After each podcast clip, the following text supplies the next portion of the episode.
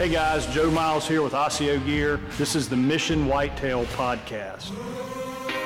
We're going to be doing a deep dive into what it truly takes to kill these mature bucks. We're going to step outside the box and look at the why for gear, tactics, training, and more importantly, the mindset from over 35 years of chasing these magnificent animals all over North America.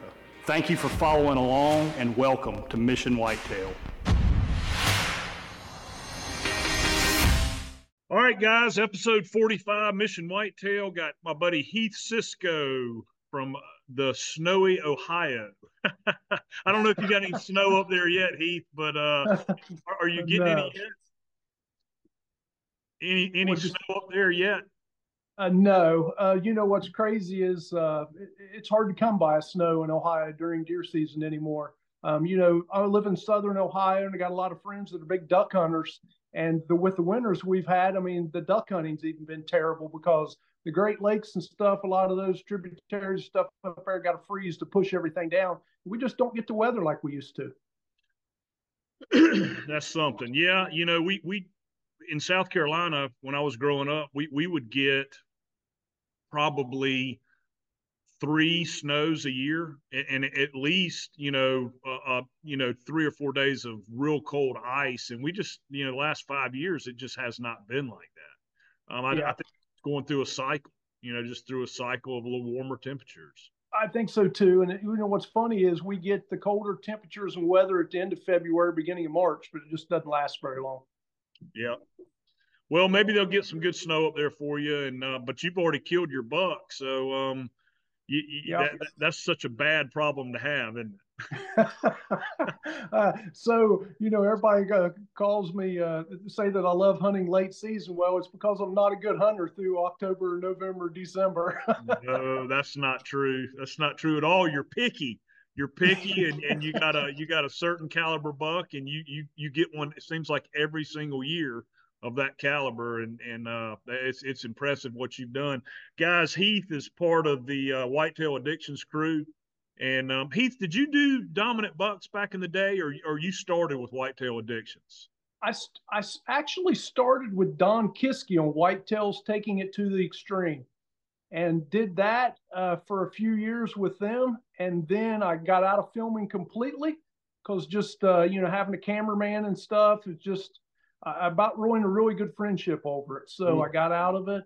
Uh, then finally got back into it when the cameras become a little smaller, camera arms become more compact. And then I started with, uh, it was Whitetail Addictions, but it was back in the XOP days when they were with XOP. So uh, they had a Whitetail Addictions show. It was sponsored by XOP, and I joined in with them then, and then just been involved with them ever since. Yeah.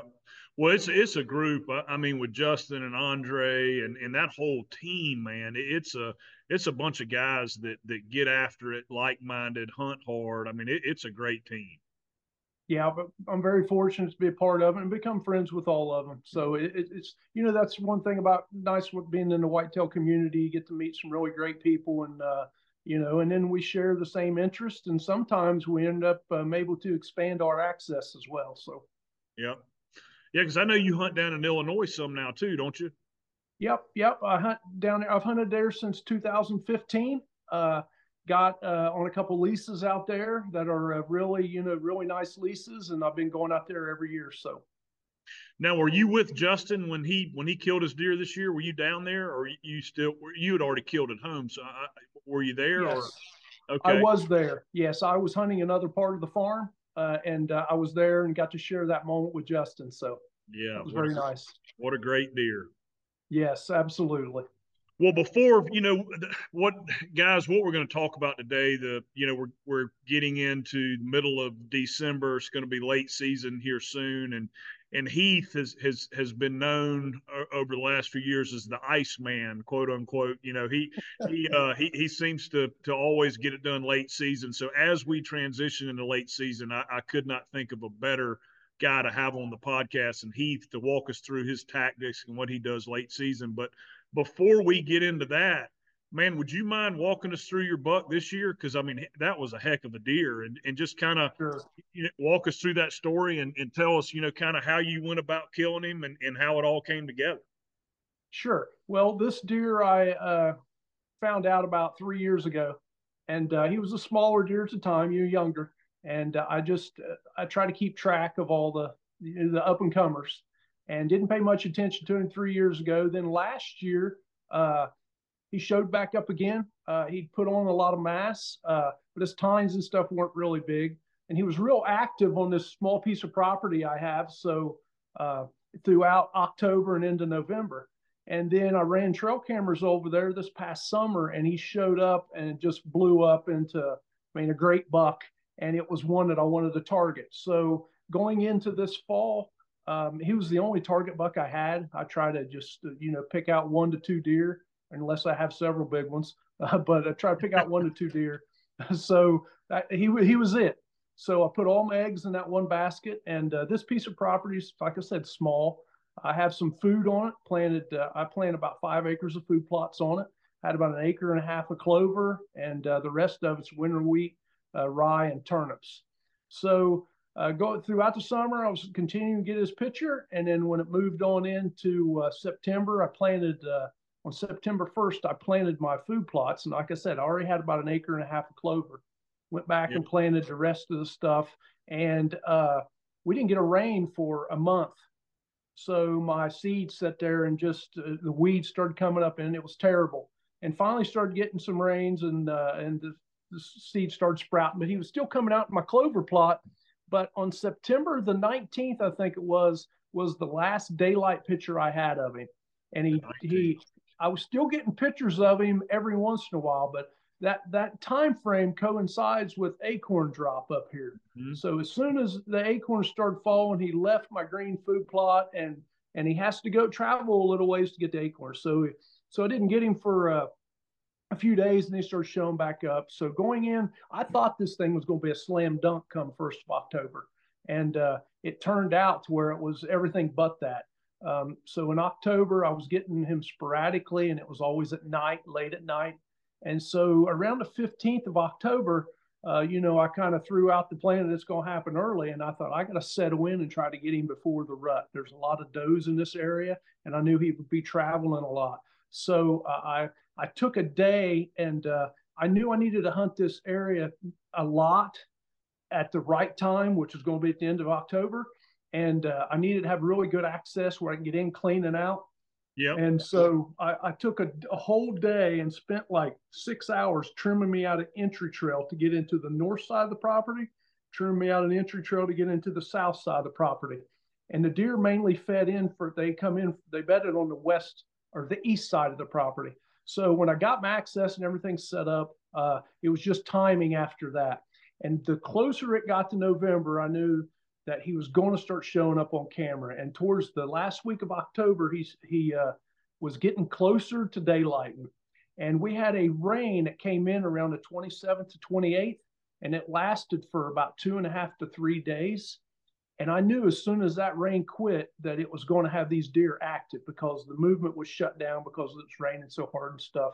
And yeah. then looking at the weather, it was also the temperature was supposed to drop because it was, I can't say above average, uh, above normal temperatures, but it was fairly warm.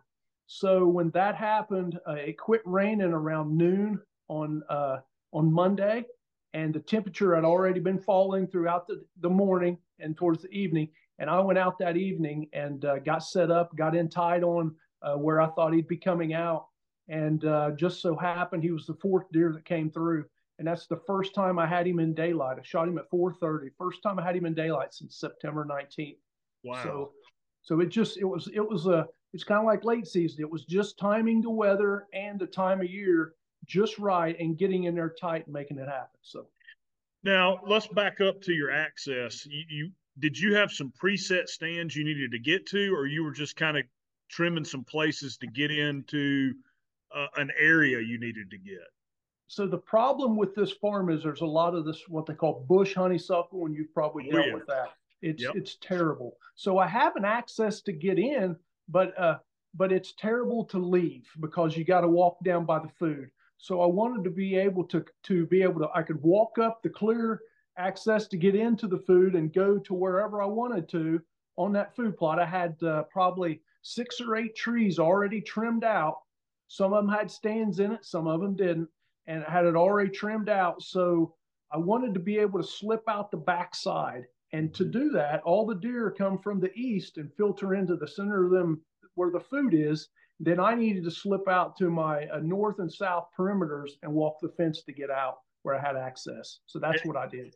And and that's so important. You know, we, we talk about this all the time is is what separates a good a good hunter from a great hunter and and work ethic is is right up there at the top of the list. You know, a lot of guys would say, you know, I can just wait till it's super dark, throw a hat light on, and, and just walk out the same way I came in. But but you can't, right? I mean, when yeah, you're hunting, you when you're hunting a deer of that caliber, um, you know, or, or I'll get I'll get somebody to to come in and and, and bump the food, and then I can get out that way. And and, yep. and of, of course, that is a way to do it. In, in worst case scenario, you can do that. But I mean, you took it to another level. You, yep. you looked at everything and you said, okay, this is cutting through all this privet or honeysuckle is going to be a pain in the butt, but this this deer is worth it and and I've set my mind to it. And so I'm gonna put the work in and trim these trails. And like you said it took a, a full day you know to, to, to, to, cut all this. And and and I'm sure I, I don't how many t- this was the first time you hunted him or um what was it? So so this was the uh, third third day I hunted him so I knew that it was just one of those at the end of October, he was going to come out. Mm-hmm. And I, I, I could have sat back and waited for the perfect weather condition, but this was the first time that I got in tight. I was always sitting back yep. and watching, just monitoring the field to see what would happen. Because this stuff's so thick around the outside of it. You that that bush honeysuckle. I mean, you can't. It, you have to take a bulldozer to trim shooting lanes and stuff back in that stuff. If you don't have it pre-ready, then you're just screwed if you're trying to do it during season. So yeah. I would set back in in uh, in areas along that field to where uh, I could get out quick uh, without deer being right on top of me. But when it was time, when the weather was perfect, I jumped in. So what yeah. my plan was, since this buck was real aggressive, he was aggressive in the years past. I was setting back and hoping that if he did show up during daylight, I would try to, you know, do some light calling to pull him over to me was yeah. the kind of the plan. But then when he showed up this evening, like I said, I kind of knew where he was going to be coming out with the weather conditions and the wind direction, and I just got in tight on that trail, preset stand, and jumped in it. Yep, and and that's you know that's something we talk about too is is you and I both do a lot of mobile hunting as well. You know, we have our, our mobile rigs, and, and maybe we can dive into that before we get into late season here. But um, I'm a big preset guy too because I hunt a lot of the same properties every year over and over and over again. And and I guess I'll I'll call them semi permanent. I pull them down after the season and I put them back yeah. up, you know, in in August. Um, you know, and I, but I may not hunt them until October or November. But they're they're traditional rut funnels, or or you know, we we've got white oak ridges and things like that that I'll have presets on. But then always have a couple of mobile setups too.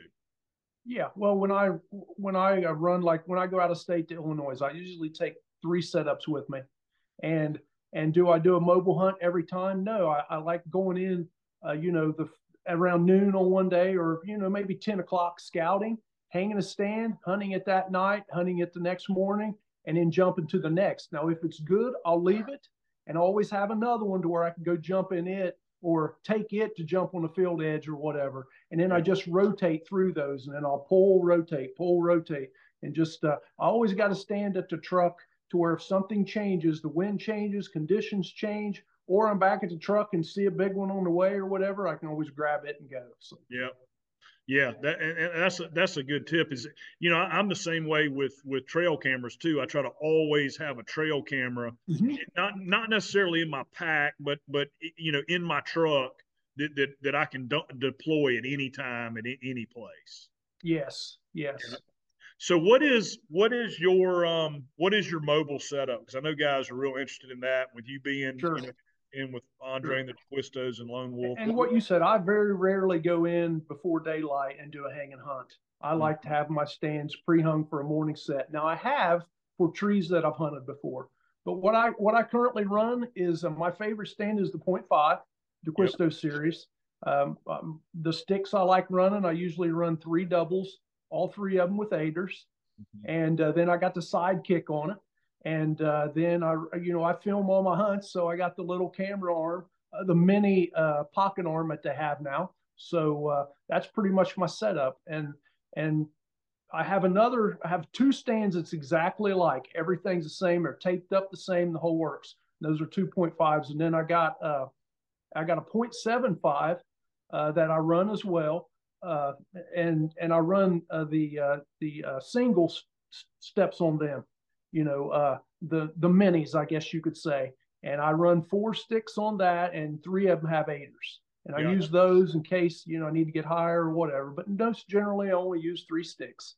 So, uh, and I try to space them apart. But those are the setups that I run. I do have a, a 1.0 as well because I got four stands right now because I have one of the original 1.0s.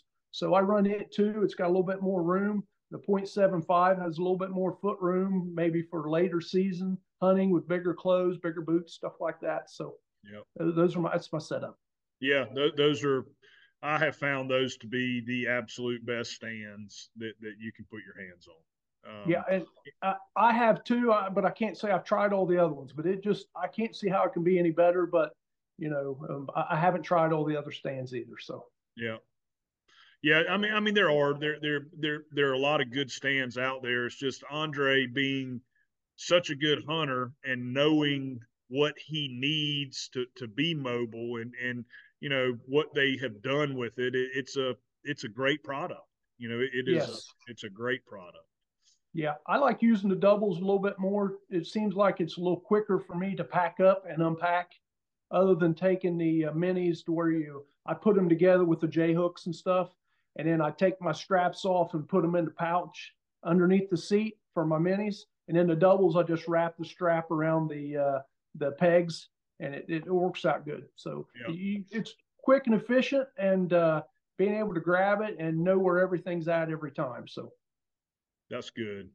All right, well, let's dive in if, if we can on some late season stuff. And let's say that you had not killed your buck, yeah. but um, walk us through your late season approach. If, if you know you're getting into January, um, middle to end of January, late season, cold, snow. Just I'm, I'm gonna let you talk and and and you can kind of walk us through and I may ask a few questions here and there, but kind of what's your what's your soup to nuts tactics are late season? Sure. So the for me, you know, late season, the main thing is being able to find a target buck.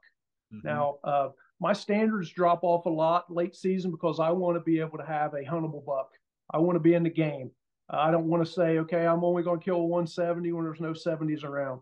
Uh, I, I, set my target on a buck a lot a lot of times I've killed bucks that are 30 inches smaller in January than what I passed up in November. It is what it is. I just want to be in the game. So once I locate this buck, um, I, like to, whether it's a glassing a field or actually going in and scouting and getting a picture of one. And sometimes it's it's getting a picture of one like in November. And you say, okay, that's a good buck. I, I bet I know where he's at, and then going back in in December and trying to find him. But once I find this buck, I want to find out where they're feeding at.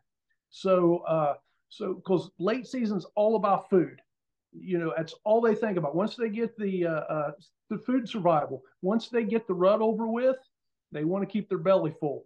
So you got to find the food. And here in Southern Ohio, uh, food could be anywhere from a, a picked bean field, picked cornfield, uh, to uh, winter wheat fields. Winter wheat fields are great. They like, you know, it's it's a little warmer at times or whatever down here, so they like green food sources. A lot of times the acorns are already gone. And we also have not bush, uh, not the bush honeysuckle, but we have the viney honeysuckle. And they really like it because it stays green throughout. Then you also get into, uh, we have a lot of thorned honey locusts, and you got them big locust bean pods.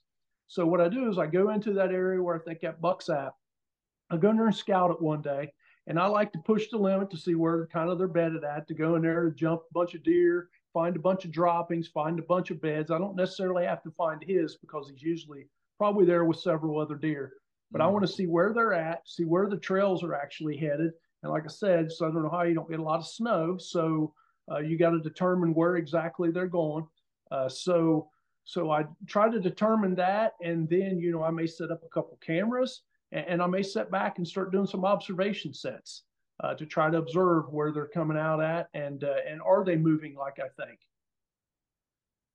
So once I find that, uh, you know, it, it's all about being able to get in and get out of your mm-hmm. stand setup or the location or where you plan on, uh, you know, uh, where you plan on trying to take advantage of that deer. And you know, you're looking at wind directions and all that kinds of stuff, and doing a, you know, setting up your stand. I like to have the pre-hung stand in late season. I don't want to be the woods at times are quiet enough, the deer are touchy enough. I want to have the stand pre-hung and be ready to get up in it. Plus, I'm going to have on bulkier clothes. I don't want to work up a sweat and all that kinds of stuff. And uh, now, will you? Sorry, let me let me let me sure. interrupt you for a second. All right, so when you say you have a preset, now when you that that just means that you have gone in, scouted, you know where the buck is, you you kind of know where he's going to feed. So then you will actually go in maybe in the middle of the morning or something like that and hang this stand. Um, and then, and then you'll c- come back that afternoon and hunt or or or you just you know your property so well that you've already got them pre-hung like you hung them in in September or October for late season. So so normally I don't have them pre-hung that early. Uh, okay. but but I've got a couple farms that I know how they work late season. So uh, you know I do have a I have a pre I have a tree that's already trimmed out, let's say, and ready to roll. Um, but like you said, yes, I like going in at 10 o'clock in the morning. And, and I don't like really hanging them. It depends on how I'm hunting. If I'm targeting one deer and I have a whole month to do it and he's at home, you know, not away out of state, um, I'll go in and pre-hang that stand and it may be a week or two before I ever get in it. You know what I mean? I'm waiting on the right conditions. Uh, yep. So, and a lot of times that stand, uh, that stand position will be determined by, let's say, an observation stand. You know, I may set back a couple hundred yards, if at all possible, and observe deer flowing through that area. You know, I know how that buck, I assume how he's going to travel, but that way I get a good idea. I don't want to go in there and set up and think, okay, here's where I got to kill a buck. Here's where I want to kill him. And they cut in behind me or do something like that. Because when I go in, I, I want that to be a one time hunt, if, if at all possible. Yeah. Sometimes it doesn't work that way. So once I position that, uh, and, and determine, you know, where they're coming through, position my stand. I'll set back and wait on specific weather conditions. That way, when I do go in there, it's at the optimal deer movement time, whether that is, you know, going off the moon guide, whether that is, uh, you know, after a a small front that comes through, or just temperature changes, high pressure days, stuff like that. Yeah. Okay. Yes, I, I understand. Yeah, that, that that makes good sense. Is is you you you see how they're moving. You go in 10 o'clock in the morning, hang the stand, get out of there, let things settle, and then waiting on the right weather or or, or the right condition to go back in there. Yep. Yes. Yeah, because it's all about. Uh, I'm usually, you know, three, four hundred yards away from their bedding area. Mm-hmm. So I got to get the. Sometimes they'll just feed around their bedding area, and they won't get it farther enough far enough away to make it to the field before dark. And and I don't like setting right on the edge of the field a lot of times because then how do you get out? Yeah, yeah. So right. I try to catch them in between. So there's a sweet spot a lot of times between that field edge and where they're bedding. And I'm closer to the field edge than the bedding, but I'm not right on top of the bedding to where I'm going to bump them out when I go in that yeah, kind of you, deal. You can let them all get out into the field. You know, if it's too late to shoot him, and, but but you know all the deer come through there, you can let them all get out in the field. Then you can slip out the back, and and they're no they're no more the wiser, and and, and then you're ready to hunt another day. Whereas if you were dead on top of the food, and you got to blow them out of there, you could have ruined your entire late season. Yeah, you that you get one crack, and I, that's why I think a lot of people fail is because they set right up on the food and let's say their target buck, they may see him, he doesn't come in range, or they don't even see him, but then they've got to blow everything else out when they get down. And these deer are a different animal in December and January than what they were in late October and November. I mean, the does will just, they're looking for anything and everything, and they're coming to investigate. And it, it's just really tough. But once you tip a couple of them off, it's it's tough to make it happen after that, especially if you tip off your target buck. Yeah, and and that was a question I had on the list because you've done this so much is what do you see guys, you know, the mistakes they make and and I, I think that's a good one is um setting up right on top of the food. You know, yes. that, that, can be a big mistake. Yeah, setting up on top of food, even if you're like a uh, let's say, you know, Ohio is a bait state, so you can hunt bait. Um, but setting up on top of bait, a lot of times, most of the time, in my opinion, would be terrible because you can't get off of it. Yeah. And and and you know, and a lot of that's one of the problems. People set up too close to the food, and then another problem is, you know, getting in and getting out. If if you don't get it done on the first hunt, when whether you're bait hunting or field edge hunting, your chances diminish greatly. But if you set up in between that, whether it's a food plot or a, a, a crop field or just a, a, a brush field where there's a lot of honeysuckle or locust pods coming down, if you set up away from that, you can slip into it and you can slip out and have multiple opportunities of hunting instead of uh, blowing it the first night. And, you know, getting in the late season, people think, well, okay, I got this big buck coming out to this field. Well, they'll just jump in and hunt the first chance they get. Well, that's not always the best. You got to wait for the right conditions because these deer will be out in that uh, field or up and feeding, you know, a couple hours before dark on certain days compared to right at dark on other days. Yeah, and, and and you you and I both know if you if you're out there on on the field edge and you get four or five old mature does out there, it's just a matter in late season when there's no cover and you're cold, it's just a matter of time before one of them's gonna pick you off and get downwind yep. of you or whatever. And and um, yeah, I mean that the ambush of the to and from is the is the absolute key.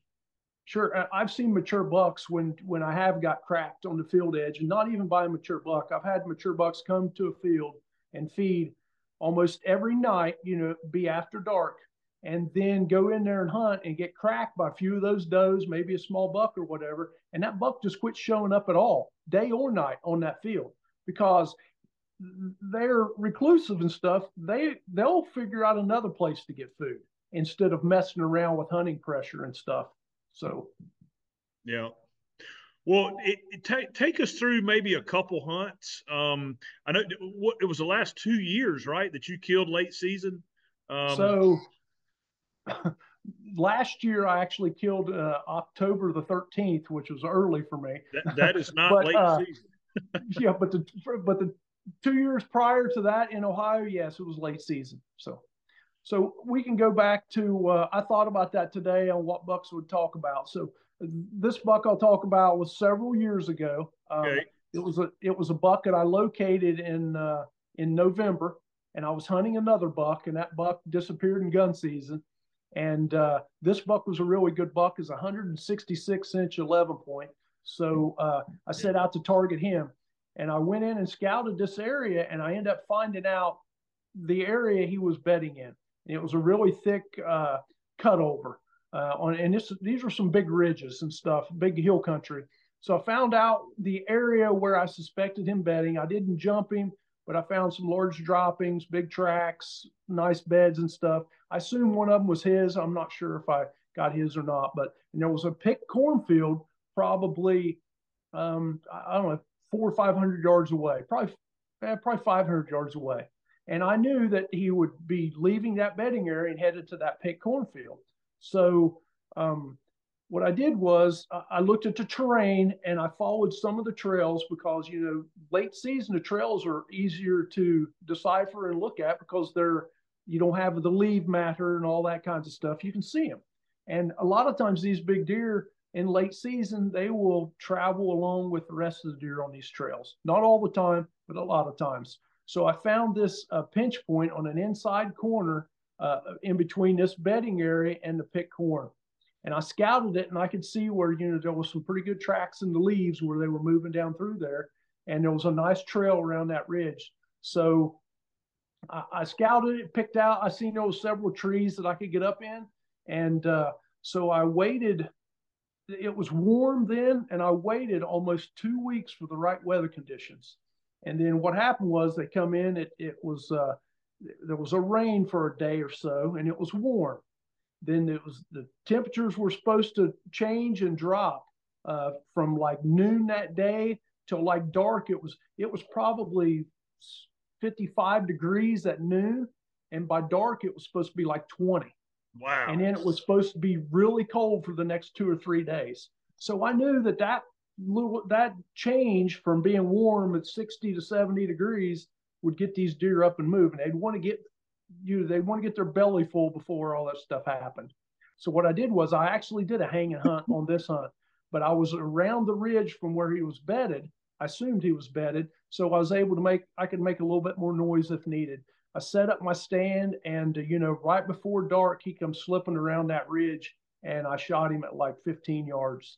So wow.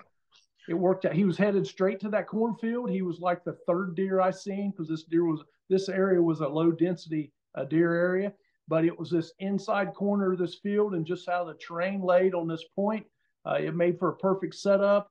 Uh, my uh, the wind I had it set up to where my wind was just kicking off the end of that point, so it worked out perfect. And, and, again, the the amount of work you put into finding this place, right? Everything lined yes. up, the food source, where he was bedded, the pinch. I mean, you know, everybody talks about hunting rut funnels and you know hunting the pinches during the during the rut, and we we talk about that all the time with Bobby, and um, you know that's that can be used. The same concept can be used early season and late season when they're going to food anything you yes. can use to pinch them down is it, it, stacks the odds in your favor. Yes, absolutely. And I, I, took advantage of that. The way it was set up, the where the cornfield was, it just worked out perfect. And it was a one time go in, and I, I was able to make it happen at one hunt. So now, had you seen him out in the field any in daylight or gotten any daylight nope. pictures of him out there? You, you never, you, just, you never knew the food. You, you knew the food, you knew the big tracks, you knew the bed, and you said he's got to be coming through here. Yes. No, I had a picture of him not too far off from that pinch point, but I never, I didn't have access to the cornfield. Gotcha. So, you know what I mean? I only had access to the big timber area. So, ah. And, and he had to cross a road to get to the cornfield. So I'm assuming that it, when I caught him right before dark, he was timing it to where he would probably get to the road to cross right at dark. I assumed. I don't know. Yeah. Yeah. That was sneaky, Heath. I like it. Yeah. That's good stuff. That's that's an ambush. That's a heck of an ambush story right there. I love it. And then again, like I said, it goes back. I could have went in there and hunted that that spot five times and just and messed it up completely. But I waited for the exact conditions to get in there for optimal deer movement and made it happen. So, yeah, food, bed, two of the huge uh, components to to success, right? And then yes, connecting the dots with the tightest possible spot. And I'm guessing that you know if you had had three or four days, you you could have hunted that spot, and, and if he hadn't have come through there, you could have hunted it three or four times with the right weather because you you weren't blowing up the bed and you weren't blowing up the food. You yes. able to sneak in and out of there. Yep, definitely with the terrain features and stuff coming in from the bottom and coming up there, I definitely could have hunted it several days. Awesome. All right, you got another one for us? Yep, sure do. So this next one, uh, I killed, you know, not too far from my house, uh, probably about four years ago. It was a 160 inch uh, 11 point as well. Uh, and this buck, what was weird is with him, I got two pictures of him in August. Never seen him before, whatever. Got two pictures of him in August, and uh, he disappeared. Never seen him again then uh, I was running cameras. And then what was funny is during our gun season in December, uh, the Saturday of our gun season, he shows up on my camera. And uh, so I was like, I, I, figured it was, he was dead, gone, somebody else got him, whatever. Uh, so, so once I got his picture, let gun season get past, you know, started moving cameras around, end up picking him up again on the, on camera. And, uh, this uh, one spot every year uh, some good deer come in there and bed in this area. There's a lot of thermal cover and stuff in this area and then there's food around. So i went back in there and scouted that and i jumped several deer and i i, I don't know if i jumped him or not. It was so thick i didn't know. So i set up a couple more cameras. There was a picked cornfield and then there on on the east side and there was a a, a winter wheat field small winter wheat field on the north side So I went in and scouted both those, found a lot of tracks going in and out of them, found some good tracks. Um, you know, I assumed one of the bigger ones was his. Didn't know for sure. There was a couple other mature deer in the area, just smaller racked. Um, and basically, what I did, uh, it, I was fortunate enough to where we had a snowstorm come in, and and it was it's unusual for a snow to come into southern Ohio and it remain on the ground for two weeks, but wow. this time it did. I got fortunate, and we had like six to eight inches of snow, and it was on the ground for like two weeks. So I hunted as much as I could over them two weeks. I can't say I hunted. I I observed and hunted uh, over them two weeks. So what I basically did is I was um, I was running cameras in these different areas along trails basically, and I would go in and set an ob- observation stand just to see where most of the deer were coming out at. And what I found is in the cornfield, the does were coming out in one spot and the bucks were coming out in another. So I positioned a stand to take advantage of those bucks coming out there. Then in the winter wheat field, I noticed that they all come out in one spot. Mm-hmm. So so basically, I set another stand up there. So what I would do on certain winds, I would hunt the corn. On certain winds, I would hunt the winter wheat.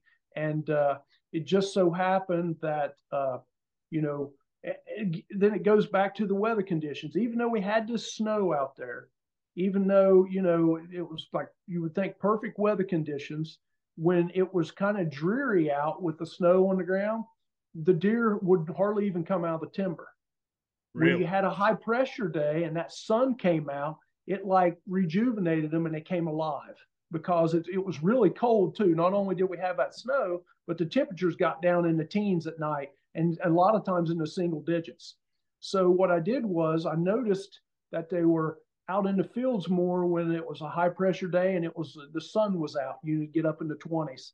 So I positioned myself at that uh, winter wheat field, and like I said, they wasn't they were picking in the corn, but they were also eating some rough browse. This winter wheat field, they were digging. They had holes and stuff dug out through there in it, but it had a lot of those honey locust pods, trees around the edge of it. And then there was a lot of that honeysuckle too with the green leaves. So they would just be browsing everywhere.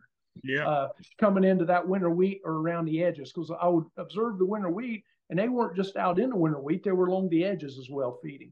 So so it was a perfect conditions again. It, it got really cold that night, got down to single digits. It had been dreary for like two or three days. That day, the sun was supposed to come out. It was supposed to be a high pressure day. It was going to warm up to like 20 degrees, but when you walked outside, the sun, you could feel the heat. It felt like it was 35, but it was really only 20. And we didn't have, you know, the wind was supposed to pick up a little bit that evening, which made it colder. So I went out that evening and the woods just came alive, you know, an hour and a half before dark. And the majority of the deer worked into the field, was feeding around the edge of it and stuff and uh, he comes strolling right in behind him, and uh, I was able to take him. And it was uh, eight degrees when I actually killed him. So good gracious. Yeah. So that that yeah, the, the late season, the more bitter, the better. If you got high pressure, bitter, bitter day, that's yeah. that's, that's the key. So it seems like you run through phases, like uh, like the in beginning of December when they come off the rut. Last week last week of October or last week of November, beginning of December, the deer are on food big time. I mean, it doesn't matter what the conditions are, they're eating. They're trying to get the bucks are, they're trying to get that weight back on that they've ran off over the last month and a half. Then it seems like you get to the middle of December and they kind of slack off and it's all about fronts and uh, cold weather. Then it seems like sometimes, you know, at the beginning of January, sometimes that doesn't even push them out. When you get into January you get that severe weather, they have to move. They don't have a choice. Yeah. So. And Ohio is such a great state for that because the season goes so long. Yeah, you know, it goes into. I, I killed a buck uh, several years ago, late season. It was like uh, the second to last day of season. It seems like it was like February the third. I mean, yes. It's crazy. I mean, I yeah. I could not. I couldn't believe he was still carrying his rack. Yeah, because you know, I had numerous other bucks that have already shed. So yeah, that's another issue you run into I uh, I hunted a buck uh, three years ago. Uh, yeah, three years ago, hundred and pushing a 190 class, big, huge 10, uh, just a ginormous deer, and uh, was hunting him. And well, well, the, the year I was hunting him and he shed, uh, the following year he was pushing 190. This year he was uh, probably mid 70s, and uh, he ended up shedding his antler on like the 5th uh, of January. So wow, yeah, yeah. In, in, in that time in February, heck, the turkeys are starting to gobble down here in South Carolina. So we're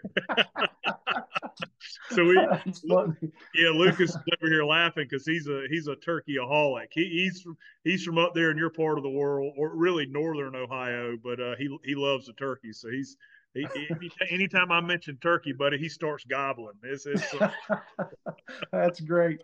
Yeah. That's awesome. Well, any any you know we talked a little bit about it earlier. Mistakes guys make that you can you can think of think of other than you know getting on top of the food or getting too close to the bed. Um, any other mistakes that you you see guys make or you have made that, that have stuck out in your mind um, over the years that that you, you maybe sure. could warn guys of or Sure. Well, we talked about entry and exit. Uh, we talked about hunting on top of food. We can get into gear a little bit because, yeah. you know, if you're hunting, I, I, shot that, I've killed a couple bucks when it was, I killed one in, in 11 degrees, and this is in Ohio, not in Saskatchewan, but I killed one 11 degrees and one of them at eight degrees. So in hunting low temperatures, when you hunt down to 30 degrees, you know, most equipment, uh, you know, you don't have issues with.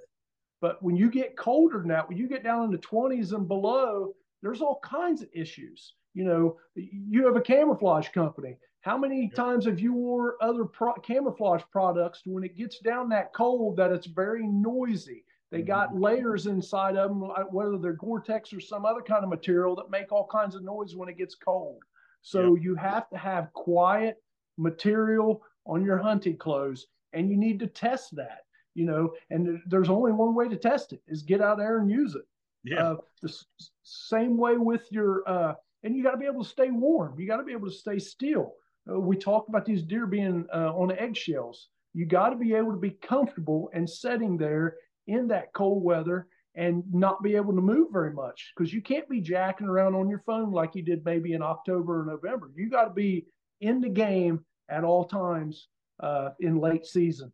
Uh, because you're only hunting, let's say, three to four hours in the evening, but it's going to be very cold. So uh, a lot of the stuff that you've come out with and stuff, uh, it's got to be quiet. And I'm sure you test that, you make sure. And you know, this fall, uh, well, this fall, this winter when I go out and I'm trying to kill this doe, I'm going to be wearing that. St- I haven't had a chance to wear it in really cold weather because coldest temperatures I hunted in probably this year was probably 28 degrees. Yeah. Uh, but uh, but then also, not only your gear, uh, you know, you got to be able to keep your feet warm, you got to be able to keep your hands warm, but then your bow set up.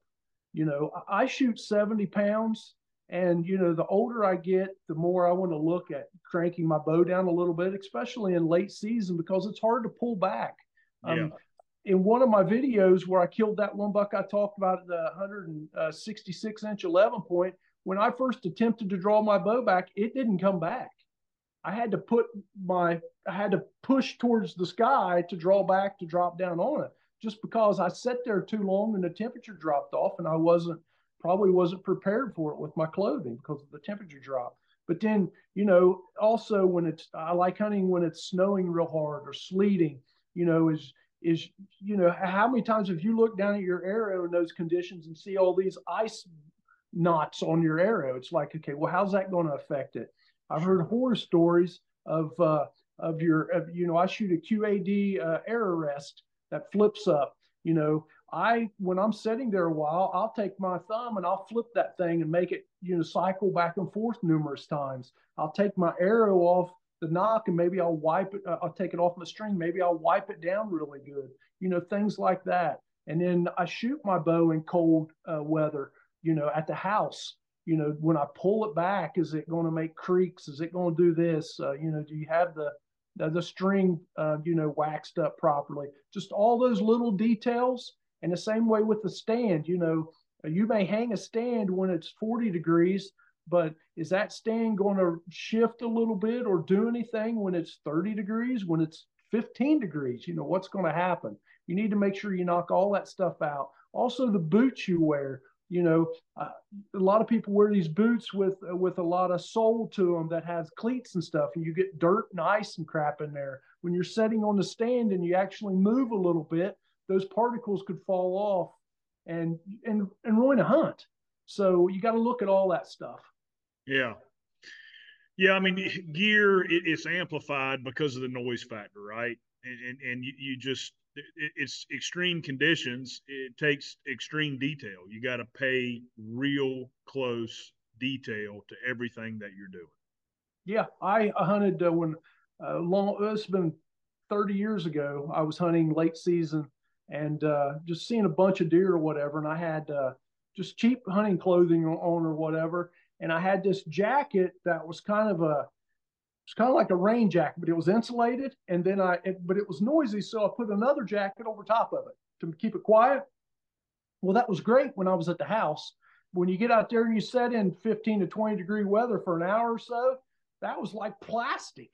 When yeah. I went to draw my bow back, it was cracking and popping and yeah, screwed up an opportunity. So yeah, and that you know th- that's something that you know not not to throw a plug in here for Icio, but that's something that we we spent a lot of time with was was our windproof laminate because and there's different versions of that, and, and there's some that are really good, but they when they freeze they, they become a plastic bag. Yes. and it, it, crinkles and and so it, it, took a lot of R and D research and development to to get our our PU laminate that we have that that you know they we actually ran in freezers for like three days and then would pull yeah. them out and, and and mess with them to see. So um, yeah, that that that's a that's a huge thing with gear hunting late season without a doubt. Sure, and, and you know when you when you do go in and hunt late season, you you, you take a good bit of clothes, but it, it's best too to uh, pack in as much as you can and and put your clothes on at the stand. Mm-hmm. Like your guys' bibs, the the zipper goes all the way up to your waist. I pack those bibs in. You know, I have my insulated layers and stuff underneath. I pack them in when I get up in the stand, got my safety belt and stuff on. Then I slip them bibs on. It's the same way with the jacket. You know, you can wear a regular jacket, uh, like your Sherpa jacket, very warm jacket. Wear that, and then I stick that late season vest over top of it. You got your arm movement free, not bulky, and you got a vest on, and you're protected from the elements. So yeah, Yep, that's good stuff. Well, we we we touched a little bit on b- your bow and and what your setup. Walk us. I, I, try every time, like you know, I've had Andre on and Adam Hayes and you know Justin and and a bunch of guys over the you know last two years, and we we love to talk to guys about their specific bow and arrow setups, just because I think a lot of the guys that listen to the podcast are are kind of quote unquote bow nerds. You know, they they love to love to hear the different setups guys run. But walk us through maybe your your arrow broadhead setup, and then through your bow, and and just so guys can hear kind of what you do. Because I know you've put a lot of time behind it and hunted lots of different seasons, and especially late season. So I'm sure the stuff you're using is, is pretty bulletproof. Sure. So I'm not a great archer. I don't go shoot archery tournaments. Uh, I, am really not a. I'm not a really good shot, and I haven't spent a ton of time uh, in the archery or the bow geek side of it. Um, I, I, take advice from people, and then I just put my, you know, my common sense into it, and that's what I run. So sure. arrow wise, uh, right now I'm running a deer crossing archery arrow. It's 27 inches. Um, I, I like arrows kind of I don't like the heavy. I'm not all about the heavy penetration and all this stuff. I want a lighter arrow because I want a. Uh, I don't want a, a, uh, a, that much of a drop and pin. I want a tight pin gap because it's yep. all about uh, you know getting the proper yardage when you shoot the deer. I don't want to misguess the yardage and be shooting a 600 grain arrow and shoot under it by foot. Uh, so mine some mine somewhere around. I, I think it's around uh, 400 and 40 yep. uh, grains, I think's what it is. Um, yep. I, sh- I shoot uh, two inch blazer vanes, and uh, the deer crossing archery has a. It's like a Nockturnal nock, but it's it's their own because their diameter is just a hair uh, smaller than regular shafts. And then uh, on the end of my arrow, and I've been shooting this broadhead for years, and I cannot get away from it. I shoot a Rage Trypan and I know you're big on them. I, I, I cannot get away from it. I, I would like to you know, maybe I, I, don't know. I mean, me and Justin talk about it. You know, get away from them, whatever. I can't. Uh, they put too big of a hole. Uh, a friend of mine got to shooting them when Rages first come out, and I would not go anywhere near an expandable. And after going on several blood trails that looked like a massacre with him, I switched over finally after like three or four years. But that's what I shoot. Um, I, don't shoot fixed blades. I used to. I don't anymore. I shoot the Rage uh, Trypan expandable. So yeah, that's a, it, it's a heck of a head, man. We I talked to Justin about this a good bit, and I know we've all talked about them before, but it just shot too many things. And and you know, I, I've been fortunate and take. I used to work in Africa, so I've got buddies over there, and they'll let me come over there and shoot some stuff from time to time. So I've I've gone over and shot sable and kudu and warthogs, and you know, big bodied wildebeest with them. And man, they they are. It's a great head. It is a yeah. great, head. I just try to stay away from the shoulder as much as possible, and then let the you know aim best I can and let the chips fall where they're at. And I've had great luck with them. I did shoot a buck. Uh, my last year buck, it took me five days to find him, but it didn't have anything to do with the head. It had to do with uh, uh, the thickness of the cover, and I just couldn't locate him. The blood, tr- he went out into a uh, a winter wheat field after he bedded the night, and uh, I lost his travel direction, and it took me five days to find him. But he only went 250 yards, but in that 250 yards, uh, it would be hard to find an elephant. I mean, it was oh, just wow. thick. thick. Yeah, it was yeah. thick. It was well, I mean, bush just, honeysuckle. So yeah, that stuff is it's impenetrable. I mean, it, it's tough. But that, yeah. I mean that that buck that Justin shot, you know, I, I bet that if he hadn't had a Trypan, I, I don't know, you know, that whole, you know, a small fixed blade, that that hole would have maybe maybe filled back up, and and um, that would have been tough. Yes, I, I completely agree. Uh, you know, uh, fixed blades, you know, they're good broadheads. I, uh, like I said, when I finally switched, I shot a buck through the neck uh, with a uh, fixed blade, uh, inch and I think it maybe three eighths cut, and I missed the jugular. Uh, and I thought, man, if I'd had a you know a rage on there, it would have probably been a different story. So so I ended up switching and have had nothing but great luck. you know, w- one of the things I don't like about them is that little plastic piece that holds the blades you know. Uh, but I just change them out every once in a while, and uh, and you know, or I'm real conscious on putting it in and out of my quiver and stuff like that. I yep. shoot a, I think it's a TruGlo quiver. It holds your arrows in two different places. That way, you don't have to wedge it up in the foam and stuff like that. Yeah. So. And what kind? And what about I, your what about your bow setup, Heath? Sure. So, uh, so my bow, I shoot a, uh, I shoot a low bow that uh, that custom gear uh, got with Darton there several years ago, and they don't even make them anymore. But I shoot a low bow. Uh, it's a really good bow. It's I, to me, but I haven't shot a new bow uh, that they have. So it seems like every year they come out with a lot better bows. But uh, so I shoot it 70 pounds, um, 29 inch draw. I shoot a D loop on it, shoot a peep sight. This year I went to this nose button. Seems like mm-hmm. it worked out pretty good. I changed things up from last year to this year uh, because I I, have had target panic very bad. Yeah. And like I said, I don't shoot a lot, but I've got it in my head. I've got target panic. I, I signed up for that Joel Turner uh, class, the whole works. I've been through the whole gauntlet of it, uh, but I'm shooting a lot better, but still I fight it. Um, so I switched to a nose button. Uh, I went from a wrist strap release uh, to a uh, ultra thumb release. Yep. And that's helped me a bunch in my accuracy. And then uh, my sights, I went from uh, I had a uh, a four pin fixed sight that I used last year. This year I ended up going to the black gold uh, two pin adjustable.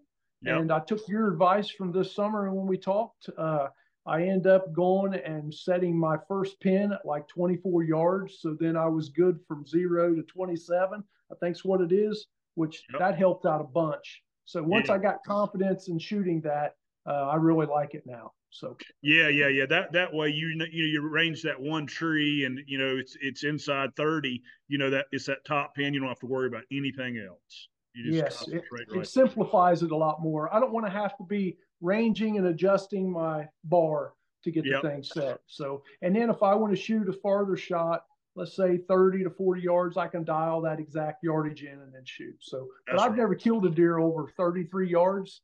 Um, but man alive, I've missed out on some oppor- last year I had an opportunity at a you know really solid buck at 42 yards, and I was telling a friend of mine this, but I just did. It was standing broadside in a field, and it was it was uh, it was doing a standoff with another buck, and I just did not have confidence to take that shot, and I didn't take it, and I wanted to be able to extend my range a little bit. So yeah, Yeah, well, that's good. That that that's a deadly setup, man. That that's a that's a good setup. And guys, what what Heath and I were just talking about is is I like to, depending on how fast you're shooting, you've got to test it. But around that 24 to 26 inch yardage, you sight your bow in exactly for that distance at like 24 or 26 yards. And then you shoot that pin that you just sighted in at that yardage at 30 yards and see where you hit. And then you shoot it at five yards and see where you hit. And you may be a little bit high at five and you may be a little bit low at 30. And it's not necessarily bad to be a little bit low at 30 with the way they, they and when I say a little bit low, I'm talking about half an inch, which yeah. is not a, not a bad thing because they're you know a lot of times they're going to drop jump the string anyway. Um, but you you have to test that. But that way, you know, in the mornings when you get up, or the sun comes up, or in the afternoons, whatever it is, you start ranging trees around you, and you you range all your thirty yard trees, and you know if that deer comes out inside those trees or that log or that brush pile, whatever it may be. You only have to worry about that top pin. You don't have the 20 and the 30 yard pin where you're in panic mode you, you know, or trying to gap shoot at 25 yards or whatever it may be, you use that one pin. And look, we're, we're in the bow hunting game, right? We, we want to kill them close. So 30 yes. yards is a long shot. I, w- I want to shoot them at 18. Um, yeah, me too. So, so, yeah, so uh, you know, I, we we practice a lot at further than that, but but definitely want to try and shoot them a lot, you know, a lot closer. That's what bow hunting's all about. You, you know, if you, you yes. can see them blink blink in their eyes, man, that that's that's that's awesome. yes, absolutely. Yeah. Well, Heath, man, I appreciate it so much. I know we're closing in on an hour here. Um, thank you for your time talking about late season. And um, guys, I'm going to mention again the Bobby Worthington course. Heath and I both will be there. Um, we, we got a bit of a, a, feeding frenzy on our hands, and, and Bobby wanted to do one of those things, and it, it basically filled up within – like two hours of the of the podcast um, airing, and and so we added another date. So we do have uh, three or four spots uh, of still available for that second class. Um, so I, I, got him to agree to do a second one. So it'll be back to back weekends in March. If anybody is interested, we we've got I think it's either three or four spots left. It's only going to be ten guys per class, just email me at joe at iciogear.com and I can get you the info and, and we can get signed up. And then Heath and I, you know, we'll both be up there. So, man, I'm looking forward to that. That's going to be a lot of fun. I am too. I'm looking forward to hanging out with the legend. And then uh, Bobby's a legend in my view. I've followed him in North American Whitetail for as far back as I can remember. And he's just a humble, a great person and he and a great deer hunter. So he he really is, man, and and that's something you know we we talk about what what makes guys good deer hunters go to the next level to become a great deer hunter, and, and a lot of that is is checking the ego and and being open minded and trying to gain knowledge from guys. You, know, every, every time I hear a big buck story, I, I want to hear every detail, every single detail, and and when you get an opportunity to to be around somebody like Bobby or you or you know Andre or any of the guys that, that have done it over and over and over again, um, it's an opportunity to learn and, and and take bits and pieces from different people and drop it into your craft and mold it into your game. And and so that's that that's one of the most important things. And for him to be able to do these classes. You know, he, he, he tells me all the time. He's like, I don't know how much longer I'm gonna be able to do that. And he's he's he's almost seventy, or or he just turned seventy, and he's in way better shape than I am. So uh, he, he's gonna be running our butts up and down these hills in, in, in Kentucky. So it's gonna I be. Can't wait. Yeah, it's gonna be a lot of fun, buddy. Well, I appreciate it. You have a good night, Heath, and um, we'll talk soon, pal. Thank you. I appreciate it.